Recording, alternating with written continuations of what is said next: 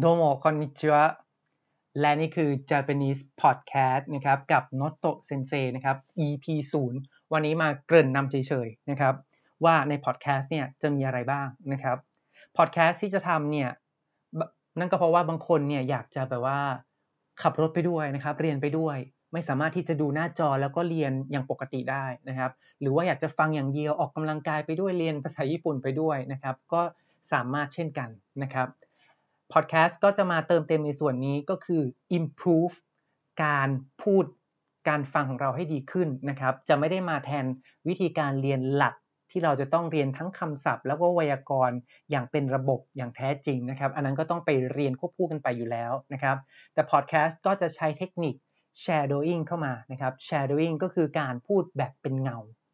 เราเรียนแบบธรรมชาตินะครับ เหมือนเด็กที่กำลังเรียนภาษาใหม่ เด็กก็จะทำการ Copy ใช่ไหมครับ Copy พ่อแม่พูดตามนะครับพูดตามให้เหมือนมากที่สุด ถ้าเราพูดชัดเท่าไหร่นะครับ เราก็จะได้ยิน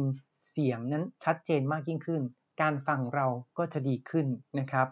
อย่างเสียงที่ไม่มีในภาษาไทยเนาะอย่างเช่นตัวจินะครับตัวซึหรือพวกเต็นเต็นต่างๆนะครับ ที่เป็นเสียงสั่นจะจิซเซโซพวกนี้นะครับ ถ้าเราออกเสียงได้การฟังเราก็จะดีขึ้นแน่นอน ถ้าไปถึง EP หนึ่งแล้วนะครับเซนเซก็จะไม่มาพูดถึงไอสัตสึ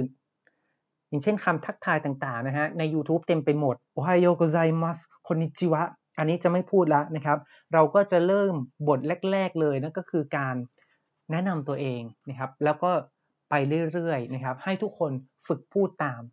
ถ้าอยู่กับคนอื่นนะฮะก็อาจจะพูดในใจก็ได้นะครับ อยู่ในที่สาธารณะเวลาฟังอยู่บนรถไฟฟ้าอะไรเนาะ อาจจะพูดในใจนะครับ แต่ถ้าพูดเบาๆได้ก็ดีนะครับ พูดตามพูดตามนะครับ เน้นฟังแล้วก็พูดตามโอเคนะครับ และเจอกันใน EP 1 ในตอนหน้าครับ Japanese Podcast กับเซนเซครับโอสคาเดซามาดสตามาตะคอนโด